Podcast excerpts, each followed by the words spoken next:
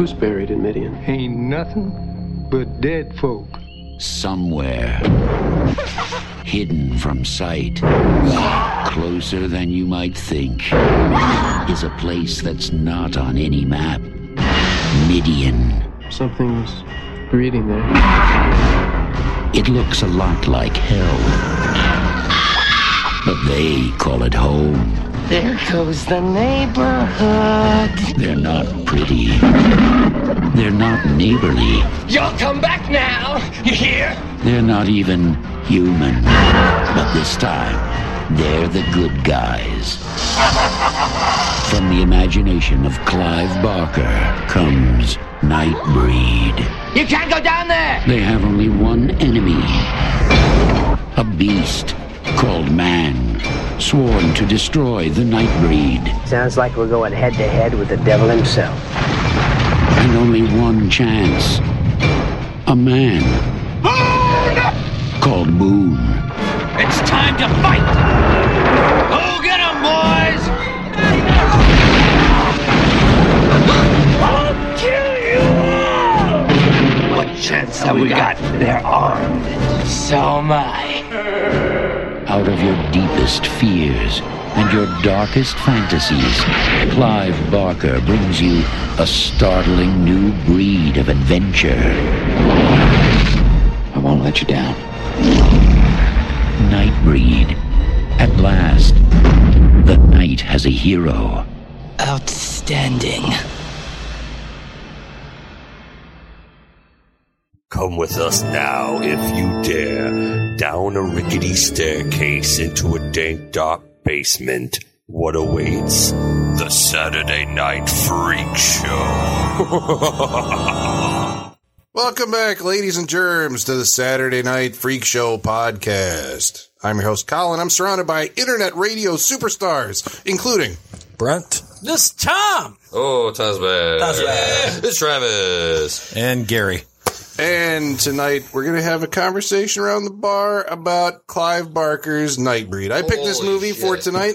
We're watching the director's cut of this movie, which was originally made in 1990, but uh, it was released theatrically in a version apparently that Clive Barker was never happy with, and uh, because the studio forced him to cut quite a bit out of it, and so after like this detective hunt through the United States, they found this footage that was supposedly lost for years. Like they and said reassembled this movie in the beginning uh, interview, they said like all it took was internet like fan like it's like these studios they've got the fucking footage hidden away. And the filmmakers are like, "Where is it?" And they're like, "Meh, meh, I don't know, I don't know." It's meh, occupied meh, media meh." and stuff. But as soon as like, what? Like we can make money off of edit it. We found it. we found archive footage. Dude, this has happened to like what? At least four or five movies by now. Like really like crazy movies that are totally different with Yeah. all this footage. And Well, it's like this is. they I mean, couldn't I think find that's that's partly why I picked this movie was because I think this is like historically significant for that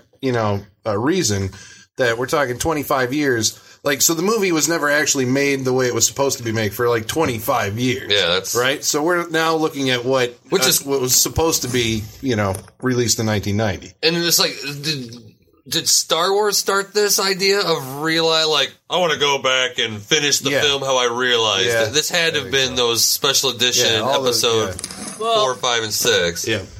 Uh, I mean, I, I guess for for me, um, what was the original movie like? The theatrical cut. yeah, I mean, what was it? What, what was the theatrical cut like? The- because like I, I I have never seen the Well, theater. the this is my biggest first change, yeah, that's right. Because uh, Brent and Tom are new to Nightbreed tonight. Travis, I did not like the original Nightbreed, which I saw on VHS tape in the mid '90s. I'm sure, which it just never, Right. never clicked with me. Obviously, whatever editing decisions. well, Travis, Gary, and myself have seen the movie before when it was originally released. Now, I mean, it's been years since I've seen it, so I don't know if Gary Weeks. You saw it weeks, ago, Weeks. so you're more familiar with what's different. So Yeah. if if I'm right, you help me where I'm wrong. Most of the new footage uh, comes in in the beginning, Absolutely. and the Yeah. end of the movie. Right. like those are the two parts that are significantly different. I think they just the parts they put in it seem like were more to establish the relationship between Lori and Boone Yeah, yeah. and Boone and Decker. Because before it went right from the part where she says no bad dreams to To then. Well, didn't then- it start No, no. Then it goes to the uh, family being killed. Yeah. Then it goes to Decker's office. Oh, Okay, I was gonna say I thought it started with Decker killing the family. That's No. the only thing I remember. Well, I want to say part of that is those scenes with Decker, which are now still in the movie, were shot Played by Clive David Cronenberg, I think horribly.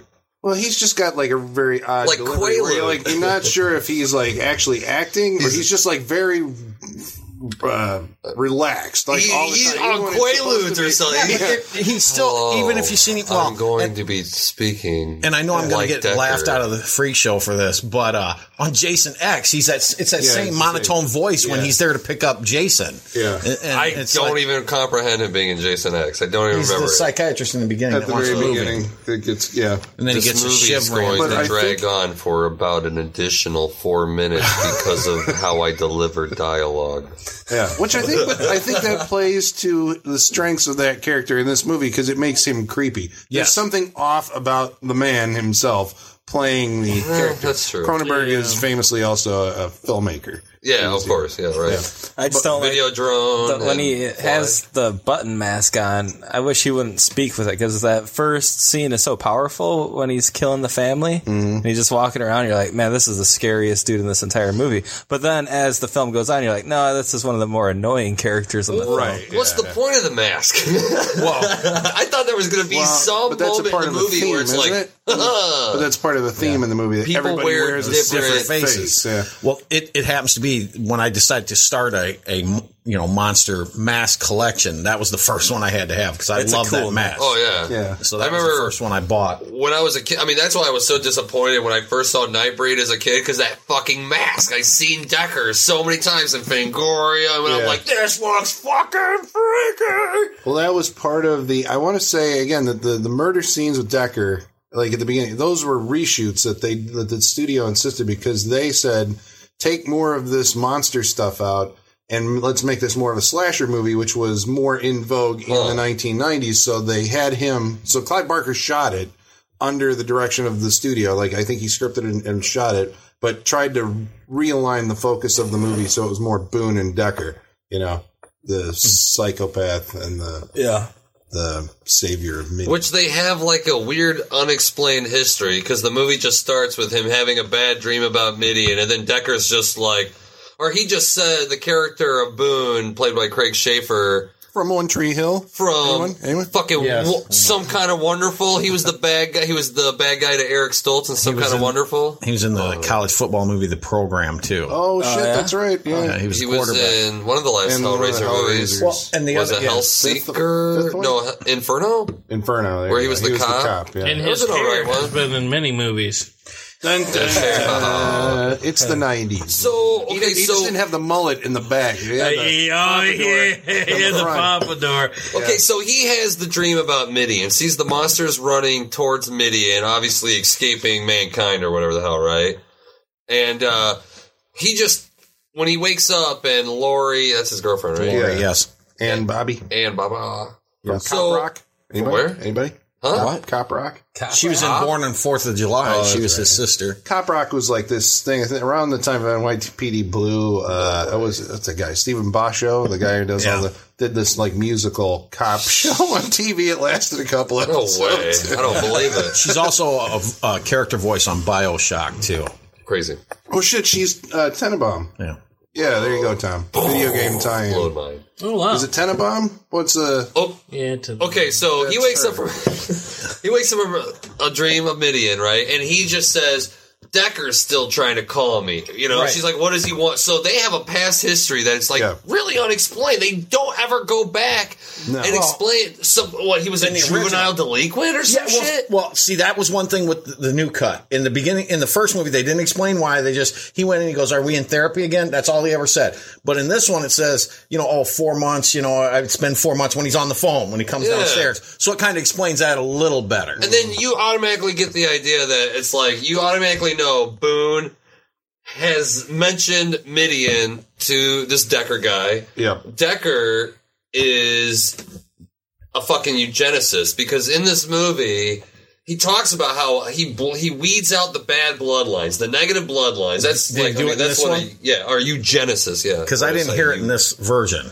Yeah, and- I know what you're and talking about. Yeah, He, he Did he talks say it? about it when he when he has the guy in the whatever convenience store or whatever. He says like, "I'm oh, here to man, that's purify the world." I mean, Filth breeding yeah, filth, yeah. yeah. So Yeah, that's like his breeding main filth. motivation. So, and that's why he wants to get to Midian supposedly to, to kill, the the monsters because they're filth. They're filth. Yeah. Yeah. So in a way, this is almost looking at like a almost like a Doctor Van Helsing type of character, right? I mean, this is how I take Decker, right? Doc, it's just a different aspect of looking at the Van Helsing to a doctor character that's obsessed with why would a doctor want to kill monsters? Oh, because he's a fucking eugenicist. He wants to weed out the what he deems to be bad. Yeah. You know, Frankenstein's no fucking good. You know, and Dracula's no good. And The they're mo- all German. yeah, of course they're all German.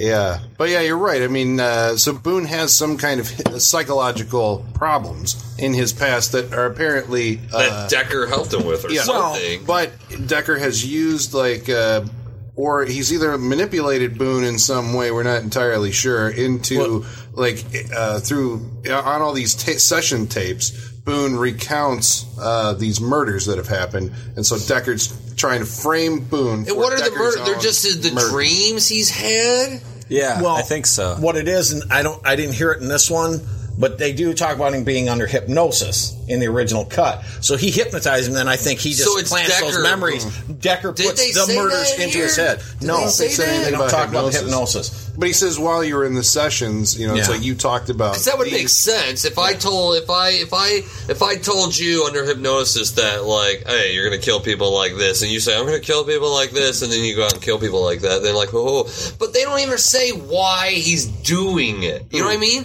Decker Why he's fucking why with Boone, he's or why yeah because like, okay people? Regardless of the Midian Well, he just I- needed a fall. guy. well hold on but does, did, really Yeah, he knew what at he is. some point that he, Well, when the 'cause he cops could- come to yeah. him, he's like, "Oh, I got a guy Okay, that I've yeah, been guess working so. on for months." Yeah, I've tried to help him since he was a juvenile delinquent. And, Yep. yeah, Yep. But he says violent. Decker says he's weeding out the filth. But what was wrong with that family he killed? Because, okay, in the because they're fat people. They're not body. is that what body image? Okay, perfect. that's I what I guess was that thinking, does yeah. make sense. I mean, they didn't say it in the movie, But that's what But that's what always it came is. across. Which I want to mention that the father was uh, the the guy that was he would Left you on say the the, cutting room foreman floor, floor of, of aliens. Uh, aliens, and also the captain of the Red Dwarf mining Jupiter mining vessel. And, uh, yeah, that guy's a sci-fi like that guy's been cut out of every great sci-fi movie.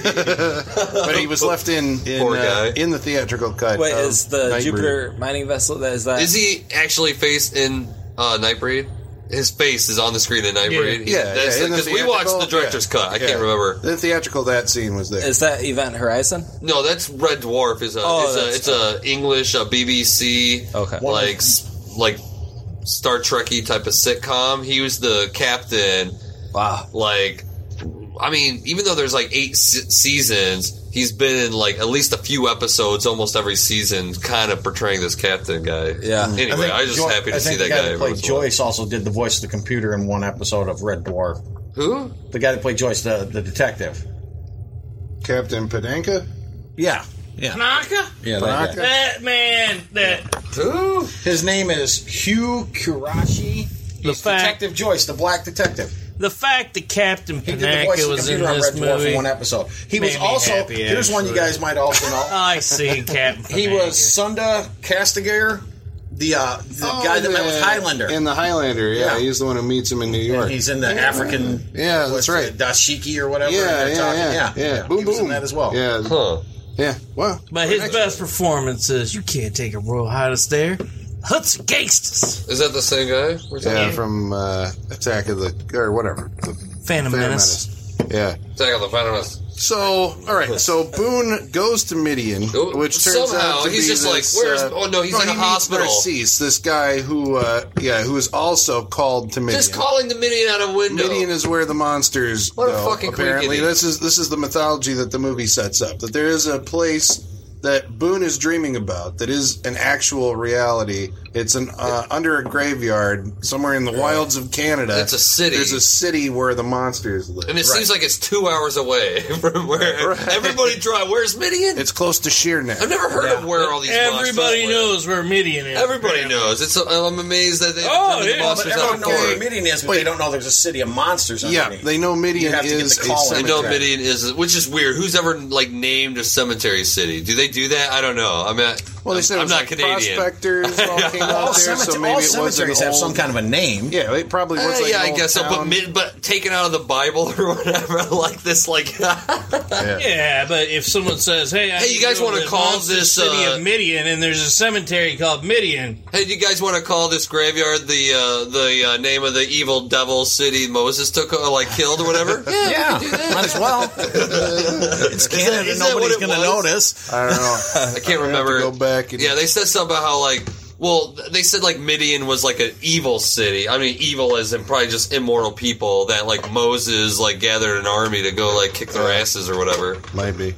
Which is like another like statement of this movie. This movie is like constantly talking about like This mi- this movie is a political statement. I don't know if it's a political. I Uh, mean, it's you know, definitely. it's a- Oh, we'll get to that. It's a All right, statement Let's try movie. and lay out And like then- what what the, the the framework of the, the plot. Well, yeah. Then we'll Well, come back and talk Boone- about the Boone's themes. in the hospital after Decker gave him the LSD, and he Right. tripped out. And uh, I don't know if Decker thought that would get him killed, and then he could just blame him, or what was going on. I don't know that. what the fuck that was. But then he winds up in the hospital with, and the character's name, I don't know what his human name is, but his Midian name is Narcissi, which is short narcissist. Narcissus, He's the yeah, actor. yeah, yeah. So that's the one. And I don't get can't- about that guy. Okay, he cuts his because he's like, oh, To show his true face. Yeah, I'm going to show my. But it's like, is that supposed to be an fucking anatomically correct? Like, it's like, what the fuck Pulls is the- that? So you see all the muscle structure underneath his flesh. But that's- a whole lot of But muscle wearing- but that's what I'm saying. That's not an- Yeah, I don't know. anatomically correct muscle structure. That's why I was like, what the fuck is he supposed to be? I thought he was is like he a, mo- reptile dude. Yeah. Is I he like a oh. monster underneath that? Well, yeah, and he's just never pulled off his face. Because he is a monster, right? I guess Because so. because Decker is treating him as well. Well, see, Decker kills him. Apparently, this is the way that I Yeah. gathered it. It's when it's like you know Decker's like I can talk to him, but I need privacy, and he closes the drape over the window, which is Yeah. kind of cool. Yeah. uh, he kills And you only- Narcisse, and after Narcisse like wakes back up from his death, he goes. Well, you to only Midian. you can only go to Midian if you're dead. Well, see, but that's the thing. Is it all because some of them are just monsters? They were born that way. Well, they say That's there's why they show different them going through the. Inquisition, Yeah. but then you see have Well, ones like it's the Boone same and way- Narcissi that have to die first to get there. So wouldn't that make them ghosts? No, it's not the, monsters? that's what I'm saying. It's the same way as having ghost mon. It's calling them one thing though. Yeah, because they They're- all have. I mean, there's no like we don't ever in the movie see explicitly vampires, No. right? No. but there are Rachel different has a lot monsters of that the. have vampire qualities, you know, spread around them, but they mixed in with like these other. Uh, Yeah, that one chick turns yeah. to fog. yeah, that's Rachel. yeah, You know, the one guy bites bites Boone. yeah. and so this fucking is how, turns yeah, Boone. Yeah, so Peloquin. Peloquin, the guy with the tentacles on his head or whatever, They're- bites they're Boone. dreads. They're dreads. Which you would think you you would think just from like the images of this movie, you'd think that guy would have more to do with this movie. Peloquin? I guess so. Well, uh, are you Fuck, talking I about the one that bit name. Boone and actually Yeah, started the yeah, prophecy yeah. going? And how did he not notice that that was his picture on the wall? All those years. But he's minute, really this guy's not got in that. got. But he's really not in the movie all that much. Or his role in the movie, all he does is bite Boone, then he fucking goes away. well, he harasses Lori in the one section. But he's he some does, of the best makeup. Yeah, he Yeah. seems to. I thought he had a lot of screen time. I remember him like popping up quite a bit. I mean, popped up. Well, he's but got he some of the best no. I mean, that's just my problem with this movie. Not a lot for these characters that do. They don't And they're have pussies too. They're They- fucking pussies. Well, pussies Yeah. have nothing to do with it. They just have nothing. Not in a there's Clive no, Barker movie. There's no fucking. to me, at least, there's like no story here. There's like just nothing really driving me. It's just Boone discovering Midian. That's No, the whole movie. There is a story. It's just that eh, the, the focus. not great. The focus isn't on the monsters. This. Oh the my fo- God. It's a. It's a. It's. but a, it's just how poor. It's like, about Decker. Oh, it's about Boone, Decker, and Lori. That's if you look at that, that that's the story of the movie, and like all of these other characters, of which there's a fuckload. But it's just show poor, up. poor us monsters. That's what it is. Poor us monsters. Even though we do kill humans, I know, you know, we eat humans. Yeah, yeah, yeah. No, no, no, It's no, no, against But the it's for against the law. They hunt us. No, so the Is monsters against the have law? retreated, So and it's then like a Lylesburg, played by Pinhead Doug Bradley, has laid. He's the keeper of the law. Mm-hmm. Yes. So Yep. in Midian, there is a god who's apparently Baphomet. dismembered god and called Baphomet in their tabernacle. The light bright god. satanic Yeah. as shit. And- well, what was that trying to say? I was trying to piece that together. Like, I don't get his. What is his power diminished? Why is he? He's like half there, But he's got half lightning storms decrepit. apparently Right. in the in the room where he's at. Well, I just I just realized this as you guys were talking. Boone is Moses. He's there to deliver his people. Yeah, to, to, I think you know, that's an I- alle- that's part of the allegory of this movie. It is a savior. It's a savior story. It's the because he has to die. He's crucified basically, right? people. Yeah, and has to be reborn, and then leads. Oh, that's uh, a good yeah. breed. It's out like a of- satanic Moses. That's exactly what the fuck this is. well, it's the Jesus. oh my story. god! I don't. Yeah. Not a genius. Jesus. I don't Oh, know. Jesus. I, I don't really like the fact that like when Boone dies and becomes like a monster, he's not actually. He just still I- looks like himself. But you know what? Like, and he he can turn into his monster form, which is just him with some weird symbols on his face. You know, I mean, like the fact that he's most most of the time just looks like himself, and everybody else is like a deformed. Yeah, freak. It's truly, Yeah. truly freak. not all. Rachel doesn't. Well, hold on. Rachel looks no, I want to talk. Yeah. Tom, What Yeah. Tom says, what Tom's talking about to me is so fucking important because I was just bitching about Amazing Spider-Man 2 about how the Green Goblin gets ugly, transforms, then at the end of the movie, the guy walks in and is like, "You look better." He goes, "He comes and goes," and the hold on, hold on, Beast in X Men First Class can go back and forth.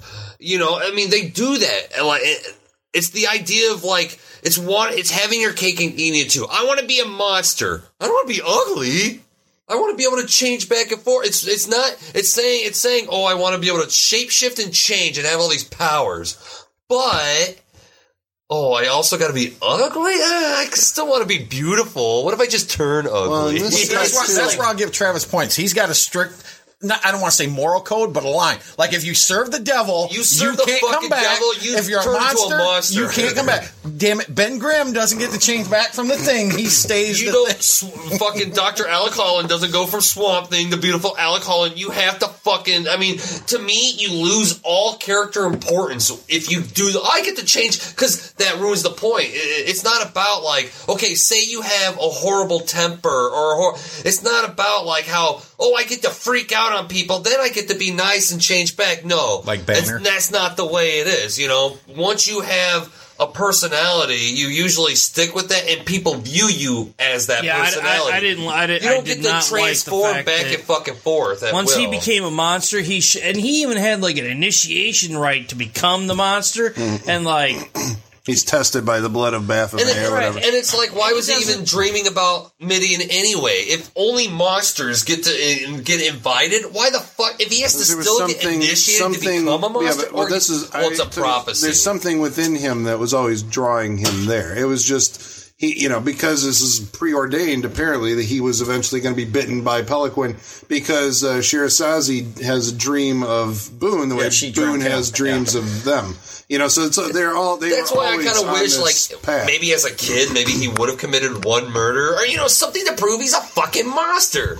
you know, because whatever you say his name, Narcissi or whatever his name, Narcissi. Clive Narcissi. Barker said it was Narcisse, but Narcisse, is that, yeah. So it's like, I mean, he obviously proved he was a monster. He's fucking weird. Yeah. Oh, yeah. He's like a necrophiliac. He fucking likes to. He's already got thumb razor things that I'm sure is for well, something. Boone becomes a monster that you know after because he's been bitten by Peloquin. After he's died, Right. he resurrects. So now he's that, a dead man walking around. But he trying to would've find had- somewhere where he could be forgiven for what he was. But he wouldn't have dreams about Midian if he wasn't already a monster. That's what I'm trying to Oh figure no, out. I, th- I think Travis. like I mean, you hit it on the head when you said that they want to have their cake and eat it too. I mean, sell uh, what doesn't sell tickets is a guy that stays a monster. What does, you know, gets it's it becomes even maybe a date movie because they have the romance in there. You know, I mean, from a corporate or a studio aspect, you want the leading man to be able to turn back into the le- leading man so he can, you know. well, but there's It's some- something that they can identify with when they go to the theater and they can see this good-looking guy go and save, you know, all these monsters. These Well, but poor see, monsters. but see, the thing is, we're saying monsters. Actually, the Kree creatures,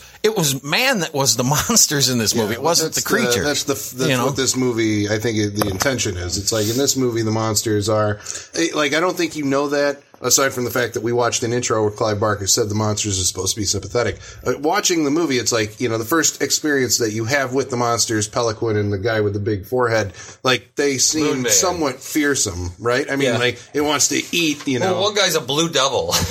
yeah, with a with a what's that? The Does not uh, look it's like a It bullfighter. looks like a uh, gypsy. it's like the it's the thing the bullfighters wear. The like Is it like a Spanish, bullfight- like yeah, a- yeah, yeah. I thought he looked like a Roma. yeah. There's there's he was he was always a cool looking character. Though. He's Yeah. oh no, he's, he's yeah. definitely one of the cool. Like what? Like I said, I think the most interesting characters uh, designs in this movie have the least to do. And I'm like, oh, he looks awesome. I want him to be like something to do. Yeah, I mean, you remember? Well, that's the, I guess the thing. There's a lot of character monster designs in this. I think at one point this kind of held uh, like a Guinness World Record Oh, yeah? for having the most like on set made up monsters, Wow. like beating like the Star Wars films or Wow. something like that. For but I'm sure that's been surpassed. You know, No because I keep thinking here. like when they actually because uh, you know Boone goes to Midian after he's he's killed. Lori follows him there because she's in love with him and wants to find out what happened to you know and, and realize somebody stole the body or she thinks he's still alive and goes down into uh, you know this underground city and we finally get to see it for the first time and there's this huge set which they actually built which Tom said reminded him of uh, It looked like Goblin Zion. King uh, It was the, go- the the get the the Goblin King layer and the Goblin Hobbit. Kill layer and the So first. this one they actually built. Oh, finger in the eye. Finger in the eye. Yeah, you got him good. Uh, So it's a big soundstage with like all these suspended rope bridges and all this stuff. And there's this menagerie of creatures just that we get to see. Some of them were, you know, these people made up in this design for like one shot. you One know? shot. I mean, Yeah. there there are certain ones that are uh, focused on more, which is like Peloquin, the guy with the big, you know, uh, Jay Leno. jo- yeah, the Jay Leno The Moon jaw. Man. Uh, the guy who has the the big fat guy with the Kinski is two. His name. Yeah, that weird fat guy with Kinski. the. Yeah. There's the I was thinking, I was like, the oh two man, if this movie was directed by Tim stomach. Burton, if this movie was directed by Tim Burton, this movie would have been awesome. this movie was made to be directed by Tim Burton. The did- guy with the two like snake things that come out of his belly. They didn't, show, they didn't show pictures of the actor, but there's a character called Onaka, and when he's got that samurai knot in the back, I'm assuming that's who he is, the guy with the two tentacle arms. Hmm. They didn't Oh, show- Onaka? I tried to find images of all the characters, and they didn't show a few of them. So, Oh, Onaka. like Ashberry, I thought He had was the poor weird guy that burned up. voice. It's not. He's the priest. the priest, Yeah. yeah. there goes Well, the this you know, it's like the, the narrative is overloaded with characters. Overloaded? I don't know. Is Yeah, I think like- so. Because well, got, they have no importance. They show it to you. no, no. oh, Well, I'm saying beside aside from the monsters, like there's the monsters, but then there's also like a roster of human characters that come in. There's uh there's the uh Police. the police chief Eigerman. There's right? a, another Charles inspector. from another Hill Street inspector. There's uh help me out here. Those are Uh, other. Well, I mean, those are like significant. well, like you know, basically, major players that basically. Decker, Decker, The- the Lori, priest. Detective Joyce, the priest, uh, the yeah, the inspector, the black inspector guy, the Yeah, uh, Joyce, the yeah. crazy uh, cop guy. Yeah, so those are like the primary like five people. human people, and then the primary night breed are uh, Narcisse, well, Boone, Narcisse, Lori, Rachel, her The daughter, guy. uh, Shinasazi. yeah, the Shinisazi, the porcupine woman, uh, That's the awesome. by the way. guy. That's a the- cool yeah, I mean, there's like a, a number of them that get more screen time than the rest of them. Yeah, Lylesburg, the Moses type character who leads the night breed. You know what? Some of them you just can't. I mean, like there's monsters that like they're stuck on the floor for practical reasons, and you know, I mean, like they're Turkey Man. yeah, Turkey like Man. they're. That was a cool I think somebody said it looks like a pile of shit on the floor, and that's Yeah, you know, I like think that was she's Tom. Big chewers. Eloquently put, Tom. Eloquently put, sir. One thing I want to say though, man, I swear to God though, think of okay, think of think of Boone's face with all the squiggly lines and blah blah blah. Okay, now Tribal think carving. exactly. now think of how much that's used in fucking movies nowadays. That's always used for monsters nowadays. Monsters So and much. demons always Yeah. use that that sort of circular, like what, like like hell. Even Hellboy, Hellboy had those circular yeah, right. things all over his Well, uh, it's his, funny his said hand of doom or whatever. uh, I, you know, it's like Hellboy's the last time. I mean, that I've seen like that kind of uh, in the troll market. right? In Hellboy two, right? You kind of get that same kind of. Uh, It's like a Mos Eisley. yeah, here's a bunch of monsters that we're just gonna see for you know. It's just Monster it's, land. it's a chance for like And there's you a know, weird like for like character designers to just kind of run wild and come up with all these crazy things that we're going to pop use to populate these things. Yeah, I appreciate that kind of stuff because it's very like you know. Well, uh, you know, I mean, you get to see then- like these little flashes of like this, you know, It's a these world. imagination. Yeah, they're world. I mean, in the Star Wars universe, I mean, like like my brother's the type of person that knows the individual like species names and the planets that every Mos Eisley fucking alien belongs to. And it's like Jesus Christ, all it is is a little scene that like points to them, but then that inspires people to be like, "Where the fuck is that?" Thing Yeah, but I from?" sets off your inner detective. It just, yeah, but it's all gone now. That to me, that's actually what. to it's me, not, that's though. actually It's the not. same power comic books have. You see something interesting, like Iron Man. What? Where the fuck? What's that about? Yeah. You see something visually so appealing and weird that you just have to know well, more about. But I it. think that that is still like the primary like appeal to me of this movie. Is Right. like it, it does monster- have that the yeah. creature feature. Yeah, it's this creature feature. Like I, you know, it's like because I was sitting there even while we were watching it. I'm like, what is the closest movie that you you know that you could compare to this? Like Well, either either as because storyline, maybe or- for our, for our listeners because they might be screaming right now like just say it. it's i mean re- most recently it's guardians of the galaxy right Most, yeah, most recently, Yeah. Guardians of the Galaxy. Yeah. it's absolutely Guardians. I would have to think. As and then 'cause I- Hellboy 2 would have been second. It's about Yeah. a man. It's about a man that belongs in the real world. well, no i'm just saying that I would say it's Avatar. I'm just saying sh- we're, we're talking well, It is. no no we're talking about showcasing the like many the monsters all in one the- spot. Oh. i mean Yeah, that's for yeah Oh, okay. I thought you Actually, meant I the- meant yeah. I, meant, I thought you meant well, the either way. actual story, The actual story. of, of a Oh. man being an outsider and whatever until he goes over to the supposed uh, bad sider outsider Yeah, finds group, out that and then they're finds actually- out they're actually normal people. Yeah. The other one, And now I have quick, to uh, save Chronicles of from Narnia, being the destroyed. final battle. yeah All the creatures in that, the centaurs, the you know, all the different creatures in there. Yeah, I just wonder if it. I mean, I don't even know something that's contemporary to this movie. That's like you know, I mean, maybe like Return of the Living Dead. You get a lot of zombies or something. Well, but I mean, I the mean- fact that they could design a bunch of different things. Well, that like each one of them, it's cool. You know, kind of like in a Star I would Wars say, way. like, I know there was a book Nightmare like Before the Christmas. Nightbreed. There, well, maybe, yeah, You know, okay, something yeah, like that yeah, where you yeah. got all these Halloween Town Yeah, or people. Beetlejuice or something. Yeah. but like where you could like they made a, a Nightbreed book that came out at the time that this uh, was released. Oh, yeah? that actually had like all of the you know like these stills of all the creatures that were created, and that's why people knew there like was more Clive to the Barker's movie original than- paintings. Maybe Because that's what like fucks me up about like the more I look into Clive Barker's like paintings, when I see his when I see his like his sculpture designs and his toy designs, then I actually see his paintings. It's like the guy's got a weird paint style. It's almost I don't want to say children it's like bookish. it's uh It's- it's, it's like a- sketch sketch like or It's something. almost right? like Tim Burton. It's kind of cartoony, Yeah, yeah, yeah. but kind of still like it's edgy and gritty, Yeah. but kind of cartoony. mysticism. It looks weird, Yeah. but but it's a st- it it's fucking singular transfers. style. Like it looks like, oh my god, that looks exactly like what his painting looked like. Like what? What's her name? The par- the porcupine lady. Shuna Sassi. Like Shuna Sassi? she fucking. If you look at his original painting of her or any pencil art of her, I mean, it fucking look. I mean, they just put her on screen. I mean, Yeah. he has such a weird visual Yeah, fucking yeah. idea of, of the. I mean, just look at the Hellraiser people. Yeah, yeah. Well, like that's uh, that's one of the the things. I'm trying to think like a Lord of Illusions. So Clive Barker made three movies and then you know retired, uh, but it was Hellraiser, Nightbreed, and Lord of Illusions, right? Right. So I'm trying to think like if Lord of Illusions, it has the strongest. Yeah, They said all the sense- freaks, the people that did stuff to themselves, but not necessarily creatures. Right. Yeah. I mean, they did have like the weird skull face guy, you know.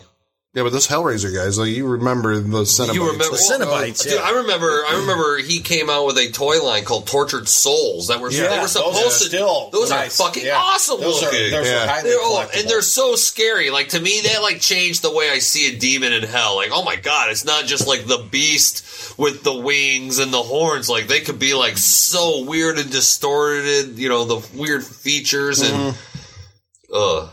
The weird S and M fucking bullshit. like, I think they just sold a series of those on Comic Book Men in the first Did season. they? Yeah, I think so. Yeah. So so what you yeah, so he goes to Midian, and I don't know. It's like, oh yeah, look at the weird monster. Look at that weird monster. Look at that weird Yeah. monster. and then so but Decker also arrives in Midian and then but he brings the uh the redneck uh, uh police force and the townspeople apparently uh, Operation to- Hate, as we like to call yeah, it. Oh to, my to God, wipe like out crazy and hate. exterminate all. Of, so it's like, yeah, because it's just like, what did you know? Like, it really, what? How did this actually get going? It's How- like Decker goes up there and says, "There's freaks up there, Boone's Yeah. up there, the How rest did of he them." convince people that there's a world of monsters? Yeah, I so I would think I would think the doctor I would think the doctor coming out going he's got no pulse is what finally pushed Yeah, the sheriff yeah. over the edge to go let's go get him boys Yeah, there's something weird going on up in Midian, so they rally like all of the, and Yeah, it's hilarious. And I don't think these scenes were in the theatrical cut. You have to Which one? the stuff with all the redneck uh, townspeople. It's a very degree much- but not not like it was It's It was very much ridiculous. like uh, the, it, it reminds me of that scene in the original Dawn of the Dead, where like all the Oh, guys wow. are like gearing up to go hunt the zombies, and Yeah. you see like all that, you know, and they play banjo music and I was stuff. gonna say like I mean, the pie it is- fight, like Yeah, the, uh, yeah. Well, it's no, no, no. almost ridiculous. Yeah, but it is in this movie. It does read as like so. What would you say? Over the top. Like, Oh, yeah. this is rednecks time. well they're all running around with those buffalo hats with the horns Yeah, horns 'cause on I just Oh, picked that up this time. Like at the bar, what I'm saying. there's Are like you sure Buffalo this was Days or supposed whatever. to take? I don't. I mean, are you, are you sure they just didn't shoot this in Canada? This No, is it's supposed got- to take place in Canada. Yeah, because she says Yeah, we got to get go- out of Calgary for a Yeah. couple days. I didn't hear any to- stories or, Yeah, no, no or boots. cares. That's what I was going to say. Let's get the care. I was going to say that when we first started, so we'll tell you what it's all about. I, th- I think you that, be the security guard. I, th- I think what it is is the social commentary is so on the head that they had to change it from America to Canada just to kind of So they didn't look like they were bashing us. Yeah. Because we don't care if they bash Canada. it was Right, so. yeah. Right. We don't care. It's a sleight But it of hand. So- Unless you're a fan and you're in Canada, and then we care. I mean, I almost, this movie makes me feel bad for Hillbilly. I almost feel like they're the victims of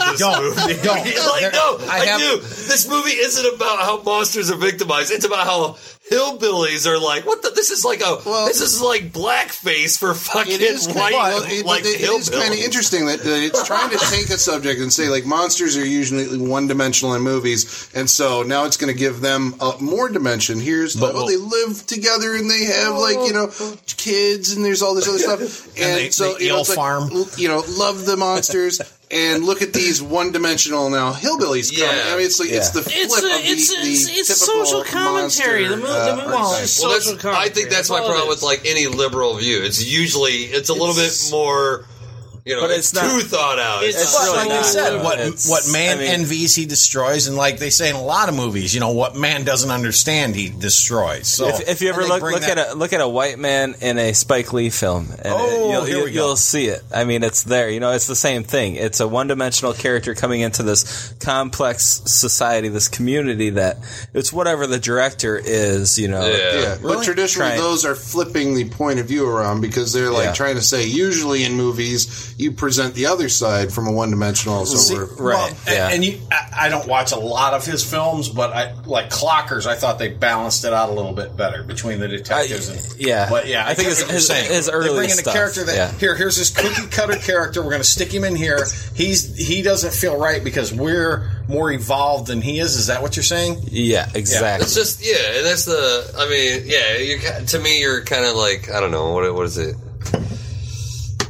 But this Pot, obviously, all that oh, let's not go there. But I mean, I, I don't know why we're dancing around it. Obviously, because it's a minefield. But go ahead, tap dance.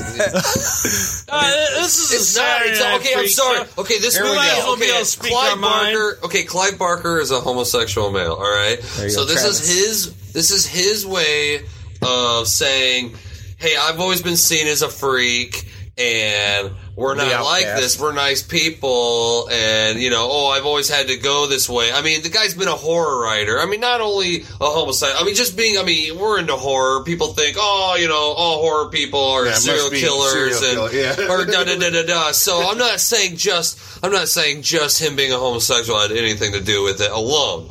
But just your interest in Right, sci-fi, he's- fantasy, Well, that's you can art. interpret it in multiple ways. I think. Right. Like, yeah, it's not just. It's just yeah. Well, yeah. but we all know that whether it be we were horror geeks or we were comic geeks or in my case both. Correct. You know, we were always kind of the outcast, so we understand how that feels. you Well, know? I mean, like I was telling the guys earlier, it's like when, you know, it's like when I saw this movie in 1990, it read to me as like, you know, this is the movie about the outsider that's usually, you know, the persecuted one in horror movies. Yeah. You know, it's like, so now we're actually saying, like, you know, and I mean, as a kid, I would identify with like the Frankenstein monster or something like that. You know, he was always being chased around and like, why are they chasing him? It's like, yeah, it's the misunderstood monster. Actually, Frankenstein probably f- fills in you know the most i think of you know how i respond to this movie it's like this is the frankenstein story the creature from the creature's point of view as the villagers you know the But even, but even and Frankenstein's revenge was the monster's own undoing.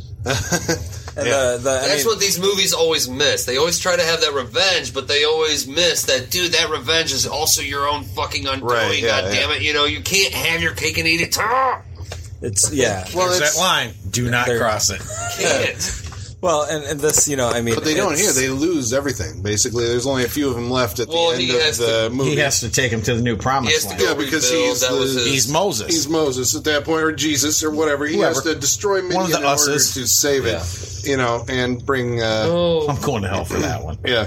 Um, but yeah, I mean the other the other side that you can read it. I mean, and this is the thing we were watching it tonight. You know, is uh, like you know Clive Barker being gay. You're reading gay into like everything that happens in the movie, and it's like, oh my god, this is like you know the Nightbreed. It's- uh, the well- un, they live in an underground city where you know they hang. Well, you were saying Look at how clubbing well, like all the time. But it, okay, but it's not. oh, I mean, I just want to defend the, you know, just so it doesn't seem like we're gay bashing. No, I Not- think not- It- I but think it's it's because there. Clyde not- Barker is so sexual. I mean, Yeah, come on. yeah. Hellraiser, Clyde Barker is a fucking sexual writer. I mean, Well, he we doesn't about that, hide the it. human he doesn't. condition, yeah. Yeah. It's one of those like, Jesus, Clive, Yeah. fucking, Well, I think well, it's in making this him, too, you know? you know? Okay. But I think you You're can supposed read, to hide it a little bit. if if you read the movie that way, which I think we can, you know, now that we, have you know, to. it's like uh, now that just having watched it, I think you know you can read it as Decker is like the way that he responds to Boone. If you listen to like his dialogue, the first thing that they say to each other when Boone calls him up, he says like, "Would you miss me?" You know, I think. And toward the end, when Decker shows back up again, he says, "Oh God, what did he say?" But it was something again. It was very familiar. Right. It's like Decker is the jilted lover, right? right. He's upset that Boone is now seeing Lori. Lori represents the pull of heterosexuality. Boone is like going the gay way to uh, to Well, well, Midian. Boone. Right? No, Boone was. I think Boone was the gay way, and he showed Decker. He showed Decker Midian. Okay, so Decker's like. I have to kill it. Oh, so oh, oh, wait, that- His own So self-loathing. Yeah, uh, okay. cracked it. I am now incredibly uncomfortable with this movie. But This is all just our own. the only like- thing- the only Yeah, thing we're- I we're just reading this into doesn't this. mean this is what the movie's about. We're just reading No, but into see, it. this is- oh my this God, is what that's I- Finding so things that funny. aren't there. But no, but this is what I enjoy about horror films. You know, as like a genre, they are able to deal. Like, if you saw a movie that was about what we're saying this movie's about as subtext on its surface. You wouldn't go fucking see this, right? I mean, it just it may not be interesting That's to what's you, so but great, you though. can get It these is what's- themes across Well, in a horror yeah, movie and where it's there's- like it's not the the surface is it's a monster movie. You can appreciate it as a monster movie, and then there's this like other Same thing with Thing sci-fi. You can just deal with. But who wants to go see a "My mother's dying with cancer"? Hey, let's make it your mother's dying of an alien fucking impregnation. or they're turning into a Awesome. How old was Clive Barker now? I mean, Uh, 60s? 60s. Okay, uh, well, I'm just saying. So, like in that era, in the 1960s, I don't know if you guys remember, it was actually referred to in JFK when Kevin Bacon's character is talking. He talked about the the homosexual underground, and now you got a whole class of The people city that live lives underground. underground, yeah. yeah, they're hiding from society. Well, it's also I think that relationship, if we're reading it that way, is carried out like almost all the way to the end. How does he kill? How does Boone kill Decker? Right? He penetrates him. He, he has a he has a growth coming out of his body It's phallic. that he impales Decker on. well, but they've always said that. They've always said that about stabbings in movies. Jeez it's Louise. it's about the penetration. The yeah, penetration. he penetrates Decker to kill him. That is the final like way that he gets through the. Zoinks. So it's totally there. Then he throws it off a cliff. I need a throws it off shower. cliff, cliff. and then he goes back up to Lori, and Lori's like, you know, you got to stay with me. And, he's this like, is "I the nail can't." in the coffin, right Yeah. here, the nail in the coffin of of the homosexuality tendencies throughout. The yeah. Well, but this is all. This is all. Like, only I'm in this not- cut, I 'cause got- he I got got original, Nightbreed, none of this- baby. I gotta break up with you because I'm I'm, I'm Nightbreed, And that's when. And I that's when go- it's raining men should have queued up. And But so, so That was Lori, Gary, by the way. Lori, To our desperate to keep Boone with her. Travis on vocals. Well, actually, yeah, but I mean that does play like in this cut. So maybe if if this is the if this is the intention of the movie, that story between Lori and Boone does like accentuate this a little more strongly in this movie. That she is like, you know, stay with me. I love you, and I want you to stay Right. With like me this whole Gun. time. And We're you're being supposed to be together. She says. Yeah, we're supposed to be together. She and Oh, because he's like, I don't want it. He walked away, and she fucking killed But herself remember to the- like make him bite her and turn her. In the beginning of the film, she was like, "Just tell the doctor whatever. Tell him you're good. You're cured." You know, like she she was she was trying to turn him from the beginning of the She film. was doc blocking him. Those are what Doc, what Doc blocking.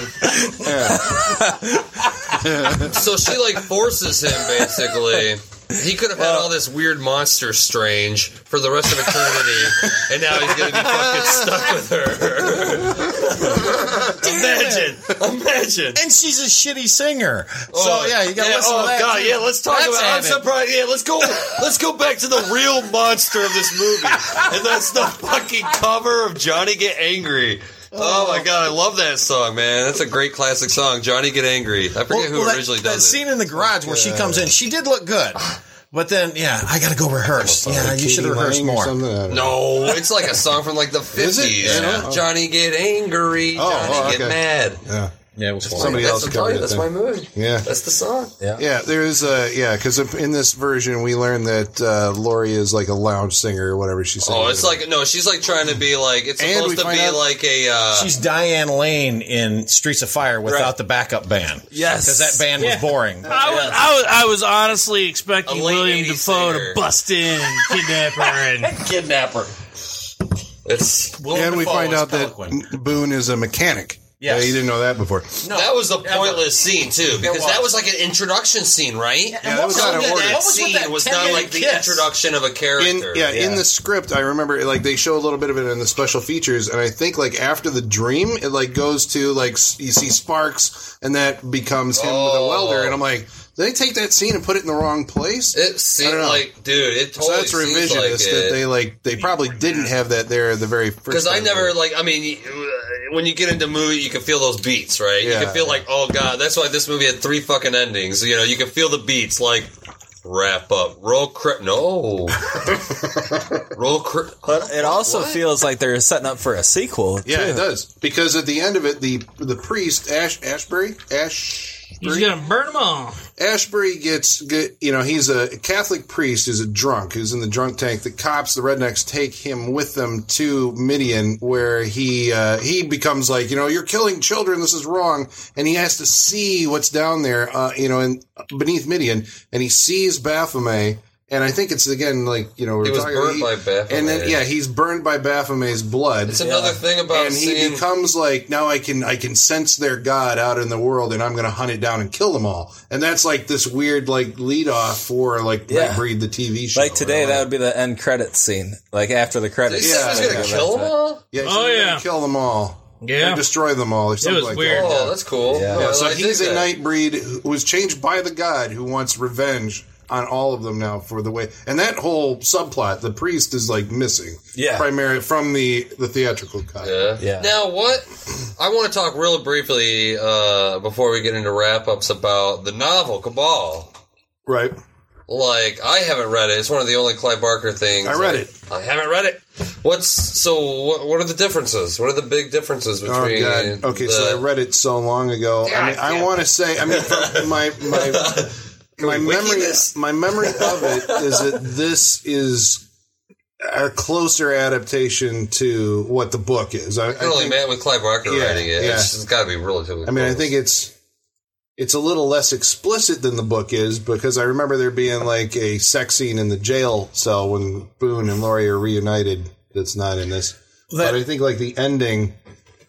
I don't remember if Ashberry's in it or not, but I, I mean, I, I remember Midian gets destroyed and like Boone has to like you know take them to another place, and that's basically how it wraps up. Well, and the other thing in this version, it doesn't show Decker at the end where he comes back to life. Did it? I didn't see No. it. Because I, Is that in the theatrical? Well, the Yeah, theatrical at the also end, changes, allows Narcisse to live. right, right. Like because he he's like, if you by Decker. it's like you'll need me, and you you know I'll be there or whatever. And Lori and and Boone are taking off to go somewhere, and Narcisse is alive. And Well, and that's the thing, and it never shows. It never shows. Um, uh, Eigerman coming back as Darth Maul. That's not in there. and Yeah, the priest choking him out. Yeah, that's not in there. yeah. And then, but it shows. It says, "I have seen their God, and He burned me, and I want to burn him back." And then That is the other one? No, that's in that's in the original. And then that's when uh, he's got Decker up almost in a crucified position. Oh. And then Decker's. Comes Oh, back so like Decker's like his. Christ? Yes. Yes. Crazy. Yeah. Oh, Yeah, Decker weird. Becomes like his that. god. Decker becomes his Decker god. becomes his. I kind of like that. Crazy. huh? Weird. Yeah, this is weird. Uh, shit. Weird. I had some other points. Do we? I'm sorry. Was, but no, I don't know. That's all right. It was just before we wrap up. But Yeah, do we want I to wrap just, it? you know, I mean, the the other thing I think about, you know, the finale of this movie, it's like it kind of does like go all out bug nuts crazy by the end of it. When when you're under, you know, Midian's exploding.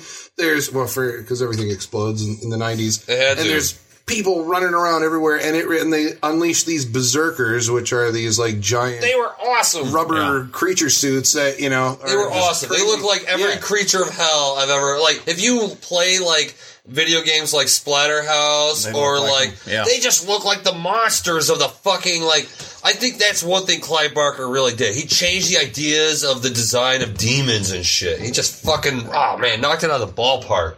Like say, like those are scary images, man. Yeah, you could tell they all had football pads as like one of the building blocks Right. of the monster suit because they all had those same similar like shoulder arch. But still, I, I thought they were fucking cool looking. Yeah, I like, I like this. Un- there's this underworld order to these monster, this monster world. You know, where like they do still like they got to lock these guys up because they're the really bad monsters. Yeah. You know, Yeah. I mean, like They were the can't let them lost tribe or whatever the fuck, Yeah, right? yeah. Oh shit! Well, actually, that's the thing that this also this one restores is there's an uh, Inquisition sequence or something Well, no, like that's that. in the original. As long as this? Yeah. Oh, yeah. okay. All right. Yeah, that was I was that was what Oh, I thought he was gonna be shows them the extended. I was past all or whatever? excited. Yeah, they show the past and how like you know. I mean, I, I thought that was a Nazi boot, The but evil Yeah, it was guys the in, uh, space gun. Yeah, Yeah, and there were guys yeah. with uh, you know the clan hats. This is like a flashback where you see it's very stylized. You see all these monsters being persecuted by you know, like, Persecuted by the fucking Christians. yeah, and Cause throwing the. Inquisition's here and here to stay. Nobody expects the Spanish Inquisition. All three weapons are surprise. And it's told or it's seen through the eyes of a child. She's the one that Well, can do but it. Yeah. Babette shows that to Lori, and then Lori flashes back and sees it all. Because I that's why I always like that scene where all I like skull's the, uh, eyes lit up and yeah. I like the idea of uh, of like what, what would you even call that lineal memory or like memory that survives through genes and through uh genetic memory. would you call that genetic memory? yeah, like because that. she was never there. so Genetic had memory. well, we don't know. We well, don't know if the vet supposedly was there or not. there's yeah. an awesome uh, there's an awesome part in uh, the original Planet of the Apes novel where that's how the that's how all the monkeys find out the past about the humans is they're able to tap into the brain and every human actually has the entire entire human history you know in our brains we all remember it subconsciously you know because we all come from the same seed right, Right, yeah. you know or whatever the fuck interesting idea that's all I had folks Okay. Masters, Masters, the mail. I've got the mail. So many letters. Our followers are rising, rising. On this week's mailbag segment, we got a comment from uh, Dom Cree on Facebook, facebook.com slash Saturday Night Freak Show. If you want to have your voice heard on Saturday Night Freak Show, get a hold of us on facebook.com slash Saturday Night Freak Show. Uh, this is about the Nightmare on Elm Street 3 episode or past episode. Dom says, cool episode, guys. Got a big laugh out of Gary and his aerobicide review. Ha ha ha. Truly awesome. Would have loved to have heard Travis singing Dream Warriors as per last episode as the intro. The Dream Warriors. There you go. Don't wanna wanna dream no more. You ask, we deliver. There you go. Uh, yeah, uh, yep. So thanks again. Well, thank you, Dom, for listening. Yes, that's awesome. Fantastic. There wasn't Dom, really a question. Dom, there, you right? keep sending movies our way. We'll keep reviewing them. We have no standards. I will look through them all. Send them, send them our way, buddy. Shut up. Let's wrap it up. Uh, Nightbreed. Holy shit. Holy Hellcats. Holy Uh, Hellcats. I like that. We're gonna. That's the name of copyright. Saturday Night Freak Show. The Holy Hellcats. Holy Hellcats. Tom? no. Uh, th- this, this movie is. Uh, it's the first time I've seen it. This movie is the first time I've seen it. Your wrap up, butcher the English That's, language. that's the you want. beast talking, not not the man. The beast. Sorry, folks. Um, it's it's good. It's it's something that you should watch. You should check out because it. it as brill- it's so brilliant because it is dealing, and I think it is. We, I think we figured it out tonight. I think it's solidified. This is a story about um, a class of people of the homosexual descent that are, you know, it's it's a story like about their persecution, really, and you can see that in the film. I don't think that we're I don't think that we're reading into this. I think that it's there. But also, the cool thing is, is it shows that, I mean, for anybody out there that feels that you are, uh, misunderstood or you don't feel like you're wanted or you feel like you're, you know, you can't be yourself, this movie says that you can be, you know, I mean, this movie is for everybody. It's not, it's not just the homosexuals. It's Unless you're a redneck. unless you're a redneck. And then we can't forgive you. We That's can't true. forgive you. Thanks, Tom. I was getting on my soapbox. He that's he kicked me off. That's perfect. Um, this movie is fantastic. Um, you should check it out. I highly recommend it. I haven't seen the original, so I don't know if. Uh, Interesting. I don't know. Like, yeah, I don't have anything to base it off of, other than I mean, I would say watch this cut because there's a lot of monsters and it's a lot of fun. Watch it. Love it. Oh no. Yeah. just get colder. I'm gonna cover my glass so it doesn't spit in it.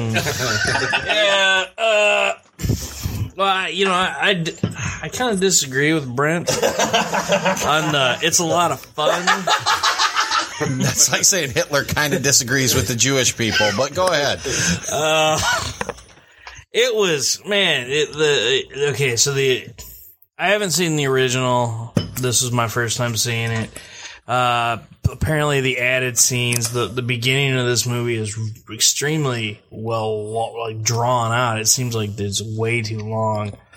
Um, so I mean, like I think the whatever was cut out probably should have been cut out.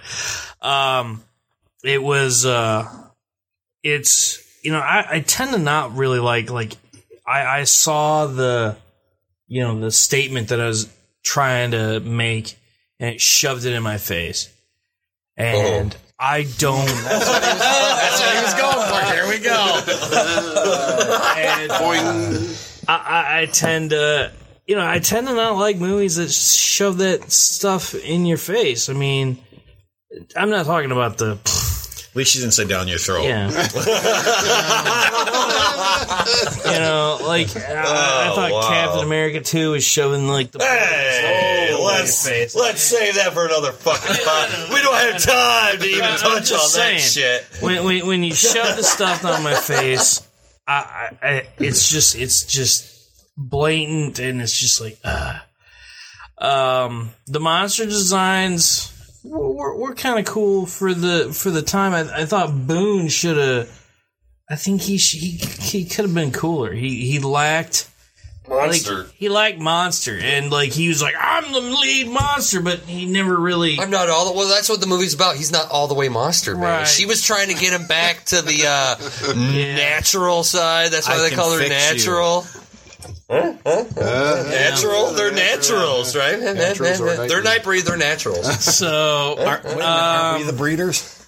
yeah, I Go ahead. Oh, I didn't really uh I, I didn't really care for it like at all. It was I thought it was gonna I I I, I thought it was gonna be uh exciting, Colin kind of kind I'm, I'm shocked by this. This is a work of. This is a fantasy film. it's fantasy. no, it, it, it, it, is it? It I is- think it so. I do think the social commentary Well, I kind mean- of exude like yeah, but see, like even like as Tom saying, it's like we weren't pointing it out because like during the movie, uh, it was Travis, you know, because Travis is like, well, because I know that Clive Barker's gay. Once I'm it reading this started- movie as you know, this is a gay filmmaker's talking to you, and so then you know we were. You know, talking about it during the film. It- so yeah. I wonder if, like Tom, if had watched this by himself, if you would have picked up Do you on think it I tainted as the? Uh, Yes. well, because uh, Tom, did you know Clive Barker was gay? would No, you I have did seen it as a gay parable? No. right. So it would have been. no, no. I'm not saying you know. Obviously, No, it's there. It- it- no, it- but it- like it- what it's strong, he's saying sir. now Yeah. is like colored by the fact that you know because we were talking about colored. it. Now it had a political bent to it's it that colored. wouldn't have been there otherwise. It's colored, uh, but that still wouldn't have fixed like it would. It wouldn't have fixed the fact that Boone was just a really lame monster, uh, really lame hero. Uh, he wasn't a hero. He lost. right, everything. right, yeah. Uh, the, the beginning, not save the the beginning being super boring and, and, and dull, and uh, you know stuff like that. I mean, I would have saw the monster designs as being cool, but that's the the only thing that's positive to take away from this. Um, you know, so I would uh, avoid it. Maybe maybe look up the look up the monsters on the internet. Check out the cool monster designs. Is that the end of your wrap up? Yeah. See, I would actually agree with Tom. I really would. I think, uh, but except for, I mean, I like social. I mean, this is why. This is the reason we make stories. We make stories so that people may read them, and if they haven't experienced something, they can at least try to understand what an experience is like, or, or even like I was actually just reading something about a bunch of of comic books that they're trying to ban, or they keep trying to ban from uh, school libraries because oh it has sex or it has violence. It's like yeah, but these are things that exist in our real world, you know. So maybe if these kids read about it in stories, they'll have some experience about it. That way, when they're when they when they are actually faced with it in the real world, they have something. So Right. even though they're inexperienced 100% with reality, they have some experience in a fictionalized, a fictionalized like they just have some something. They have some sort of fucking frame of reference. Not that that's an awesome thing all the time, because supposedly this is way off base, but supposedly when uh, the reason uh, Hitler and uh, the Germans sucked ass in Russia is because uh, Hitler only read books uh, about a guy who who wrote fiction about Russia who had never been to Russia. So so And obviously you, you they didn't learn can't from take every other war. yeah. So you can't take stories like that literally, you know that literally, but still, I so even I agree with you. I don't. This movie to me is a little. Uh, eh, it's more about the like, hey, look at the monsters. Oh, there's a monster over there. There's a monster over there. And uh, you know, yeah, there's the girl, but, I'm I've never liked the whole. I mean, to me, this follows the same sort of story that like Lost Boys and uh, Near Dark and the whole like I'm turning into a monster. I gotta be here. I love you, and I gotta be human if I love you. And then and, I'm like, eh, like the Twilight. I do feel like this is a predecessor to Twilight. Like like Twilight is the great grandson of Nightbreed. You know, Clive. yeah, I, I I truly believe this. oh, I truly. Oh, because nowadays we're in that. I mean, that wasn't in the theatrical. but just look at the uh. CW. Look at the every CW show is this. I'm a monster. You know, don't love me even though I'm a beautiful man. Like I got a little scar on my eye, and that makes me a monster. You know, so I do think like this turned into that. You know, I'm not saying that oh, that's the exact same thing. It's cut from the same cloth. It's that, but I do think it's it follows that same idea that like people want to feel like you know. I mean, it is a. It, I mean, I guess that's a, dr- uh, a huge dramatic point, right? It's like, you know, I'm a monster. You can't love me. Nobody can love me. You know, but then it's like, I'm drawn to you. I want to be loved. you know, but. But I do think this is the instance where I think the social commentary kind of overshadows the fantasy a little bit. Where we don't have as much as a stories. We do really have just social commentary with monsters and hillbillies and like it's like fuck.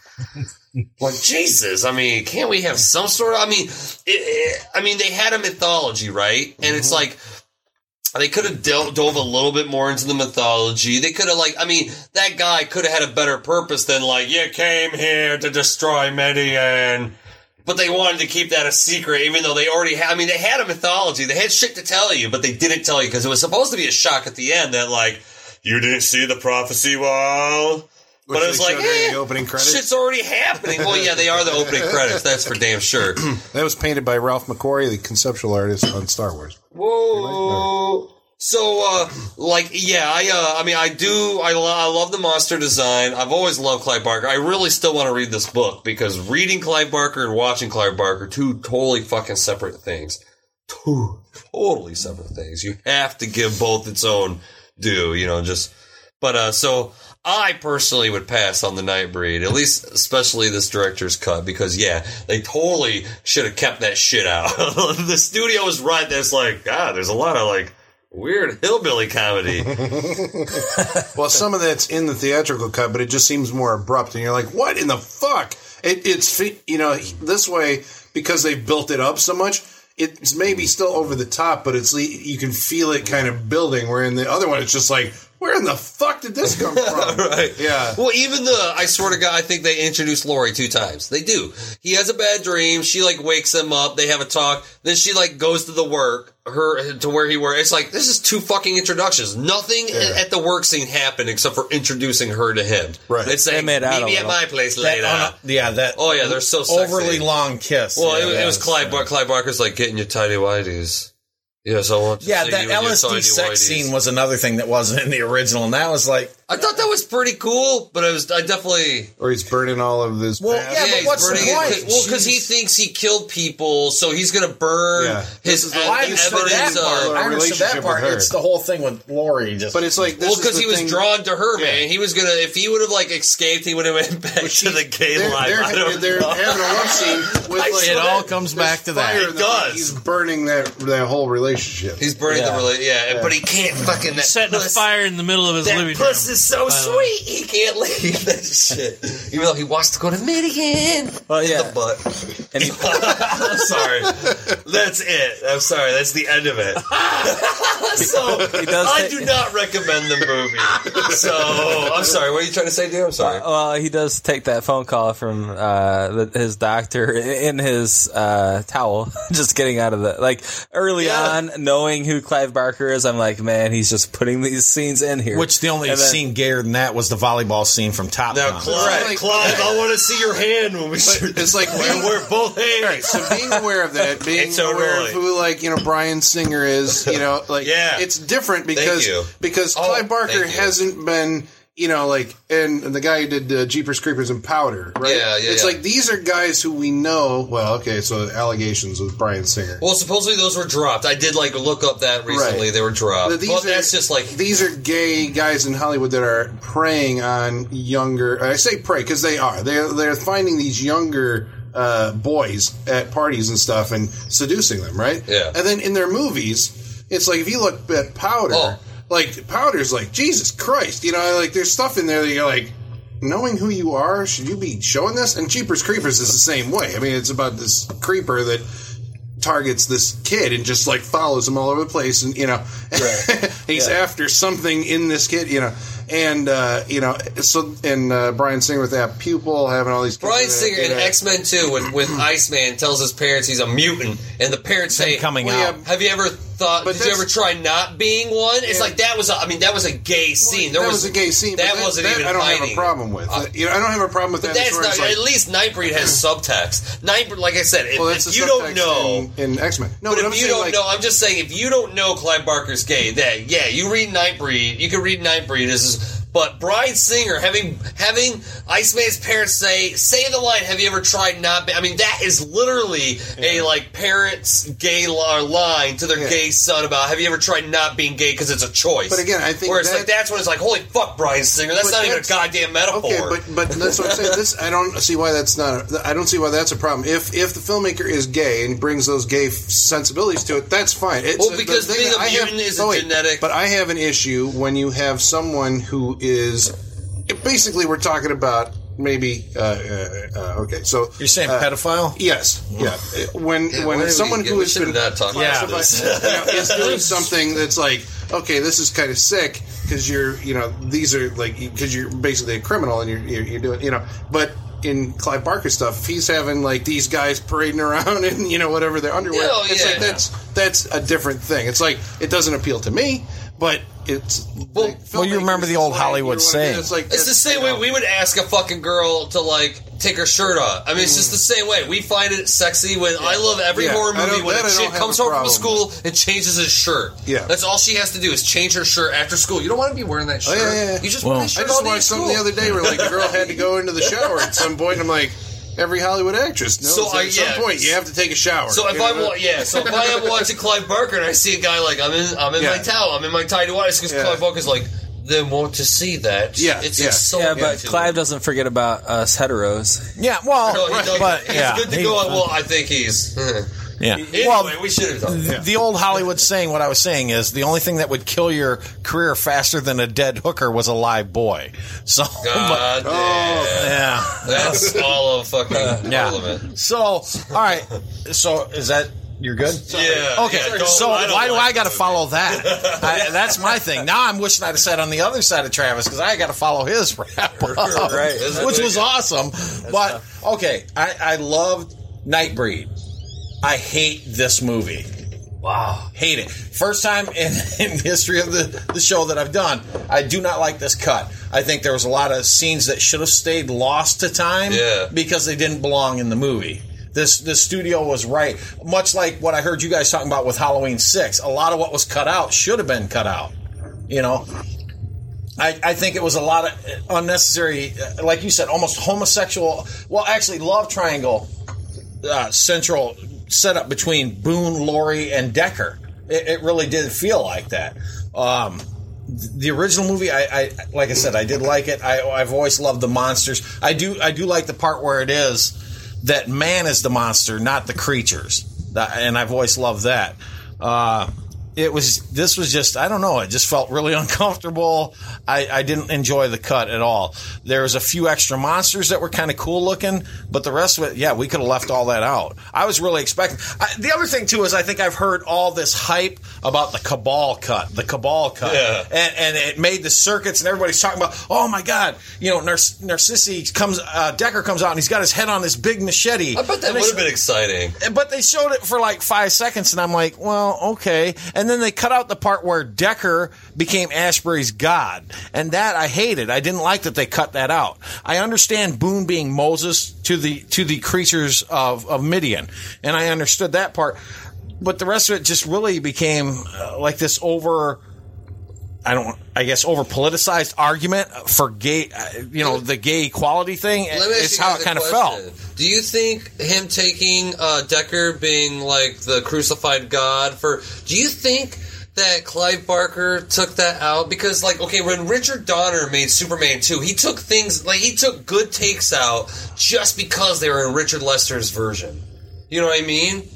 So do you think Clive Barker took that out? Because obviously he fucking shot it. Obviously Right. there's a reason for it, right? Uh, he shot it because they wanted to shift the focus to oh, okay. Yeah. So that's Decker. one So of the it extra it had a scenes. more Hollywoody kind of. And again, I think setting It up a feels like- sequel because Decker will come back and hunt down the Nightbreed because now he is the, The god. Him and seller. I was, just Ashberry. wondering, I was just wondering if maybe this cut, like, even though that maybe would have made it into the Cabal cut, like, is this cut, was Clive Barker saying, ah, I want to make this a different movie than the theatrical, so I'm going to take this out, even though. That's what I'm saying. He I would incorporated have- he incorporated stuff that he reshot. The Decker murders Yeah. weren't in the original cut, and he put them back in still liked in them. this one because he still liked Oh, them. still okay. Yeah, he just well, left out some of the other. but even even when Decker kills the family, that cuts in not quite where it did in the original cut because she's talking about, oh, do you want something to eat? Well, just go get me something. She's kind of in his lap. Oh, we're gonna have some French fries. Why? Because we're fat people, and why? it's okay to kill fat, disgusting people. I did like that about you know, that. and and that is how Decker felt. This filth breeding filth, breeding filth.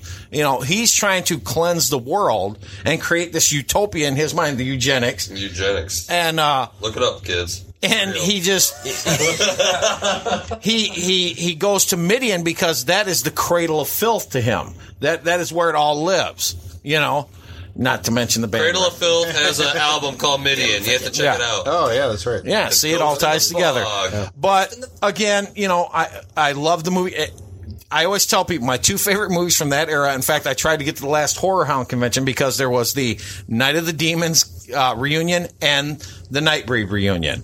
After watching this, I, I have a whole different outlook. Was Craig I- Sheffer at the Nightbreed reunion? Yes, he was. Holy he was. Fuck. Yes. Now the, we we keep talking about Boone's thing. Now we talk about the tribes of the moon. His his intricate artwork on his face. That's all tribal. He's but then when he changes to Cabal at the end, when Baphomet basically blesses him, it all changes to the thing on his forehead. Yeah, because Baphomet, like, and that's what I was actually thinking when Travis was saying the the, the thing about like he changes back and forth. Baphomet like cleanses him of his facial uh, scarring. Right. And that's the thing, is because he's the new Messiah. And you can't come back from your crucifixion with your wounds. So and that's what Boone's been through. So, so to me, you know, like I said, I love Nightbreed. I cannot recommend, cannot recommend this cut. It just, it throws in things that don't need to be there. We, we all know hillbillies are dumb. I, I've got them in my family. They are dumb. Trust me, you know, and, uh, I, I think they, they went to an extreme to try and point that out. Now, uh, Charles Haid, the guy that played Eigerman, he was in uh, Hill Street Blues. Hill Street Blues, and he almost played almost the same Yeah, character yeah, yeah. in Hill Street Blues, you know. But he's just that over the top, you know. We'll kill everybody. I'll, kill, you all. yeah, kill you all. and he's not killing anybody. The priest takes him out in the end in this cut. So, and you never. That's the other thing. You never see him again after he does the whole missile scene that actually looks like a bottle rocket flying at him. Yeah. yeah, the whole Stinger missile. You don't see him anymore after that. Uh, I do love the creature design in this movie. I, I, you know, a lot of them were really cool. Uh, Like you said, Peloquin, they did way too much makeup to do that little work with Peloquin. Other than he was to bite Boone and start the prophecy in motion. Uh, the Moonhead character I always Oh, liked there's better. a sex scene between Peloquin and Shirazade that was cut out. What? Yeah, it's on like the. Okay, now that would have been interesting. Because how does that work? You know, dreads and work? dreads and I don't know, quills. How can that go? You know, He's got snakes. It's in the opening credits part of it. She's dancing on top of him, and he's got snakes. Weird. Wow. Yeah, well, and that was the other thing is she always comes across as a sexual creature. Yeah. But again, how is she sexual? She does the tongue thing, the almost the uh, I guess oral fixation, and then she penetrates you with her quills. So again, it all comes back to you know uncomfortable is where I'm at with that. But but uh, she was one to me always one of the visually coolest characters. Her and I don't I, I really don't know the character's name. I tried to look it up. The goat head guy, the black face with the goat horns. He was really cool to me. And uh, like I said, uh, the character uh, I'm assuming it's Onaka. He was the gentleman with the uh, two uh, tentacle arms that came out of his belly.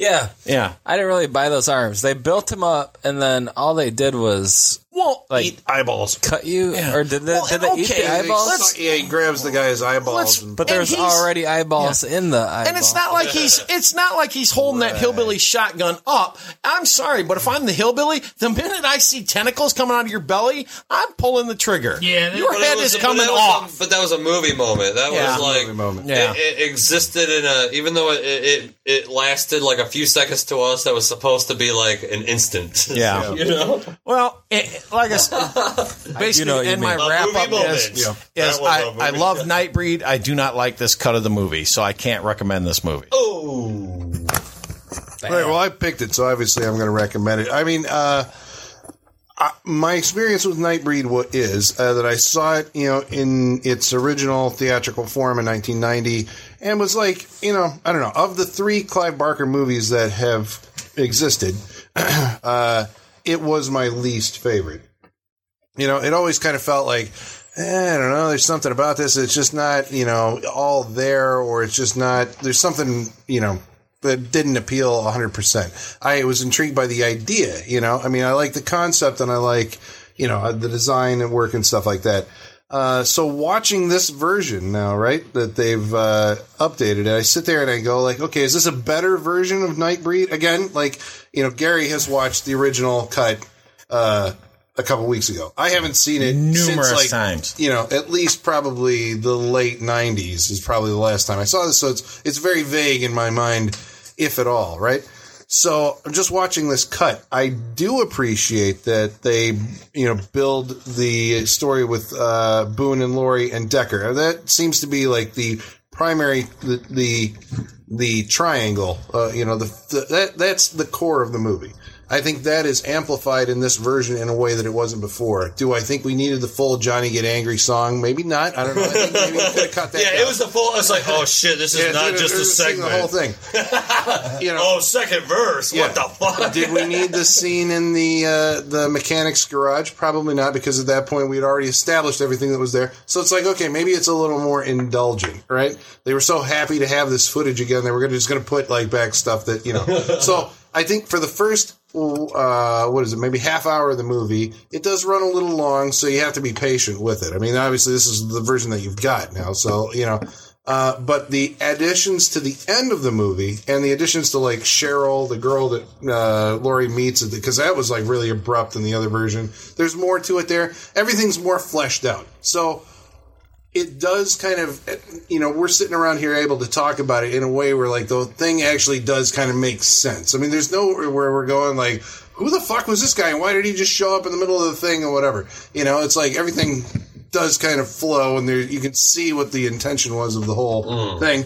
And uh, I don't know, like when I first watched this cut, it was by the end of it, I was like really having a good time. By the time it got to you know the third act throwdown in Midian, because it's just like it was just the craziest fucking thing. I'm just sitting there going like, wow, I can't believe that like they actually shot this movie. Like this is the craziest fucking thing, you know, for 1990. No We're just throwing all this crap at like, yeah, it is a work of imagination. I guess you know we've talked about this on the podcast before. It's like this is one of those things where you know it really does feel like Clive Barker is a an imaginative uh, creator of you know he v- creates these worlds that uh, out of thin air right? Or using uh, he uses a lot of like religious uh, you know, or the- theological uh, symbols. Uh, he uses a little bit you know stuff from horror movies and b horror movies and like mashes them together with like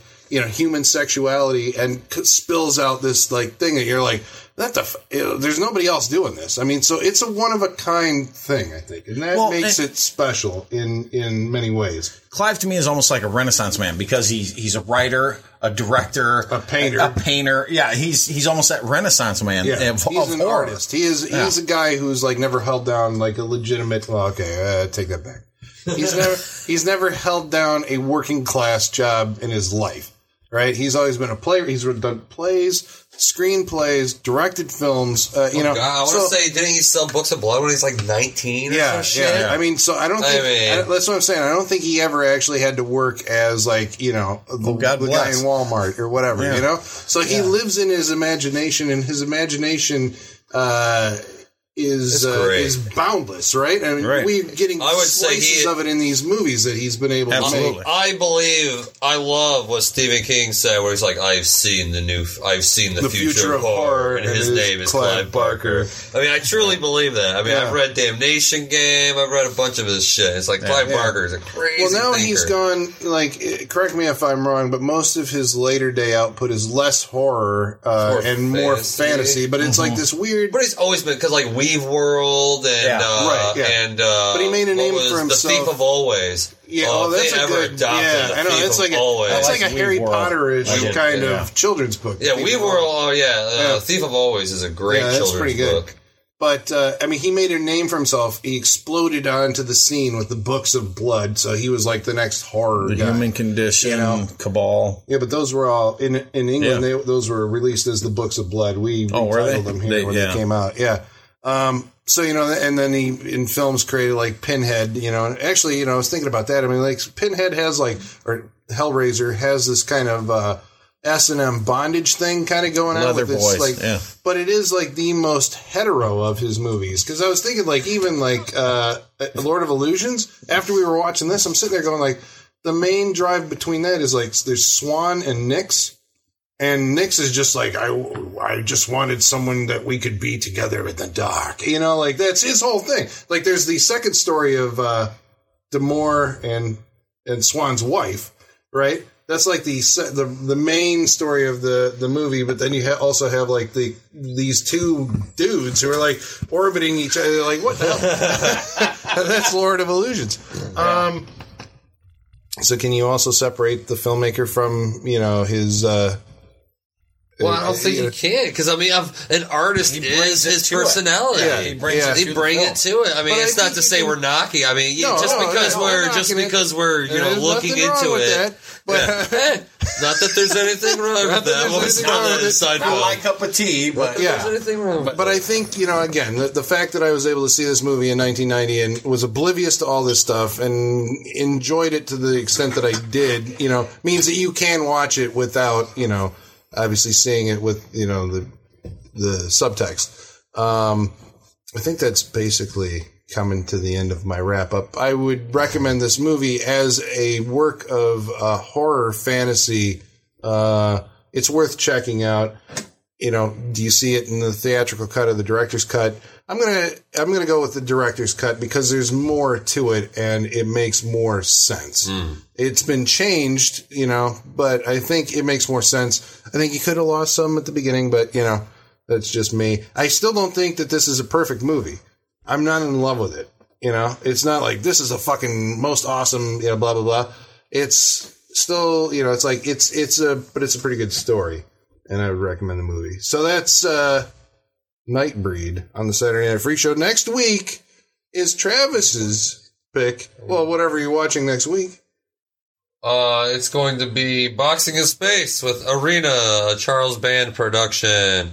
Dun dun dun. So don't don't. There's lots of movies called Arena, but this one is not- about is boxing Pam Grier in in it? space. No, Oh, okay. It's not. it has a white guy in it. Yeah. box. Yeah, well, In no. space? I told you it was It's a gotta sci- be from I the told you it was sci-fi. so yeah, Arena is what it's called. Arena. So that's next I week. think from '89. I can't recall. Oh, so that's next week on the Saturday Night Freak Show. And until then, the basement is closed. Oh.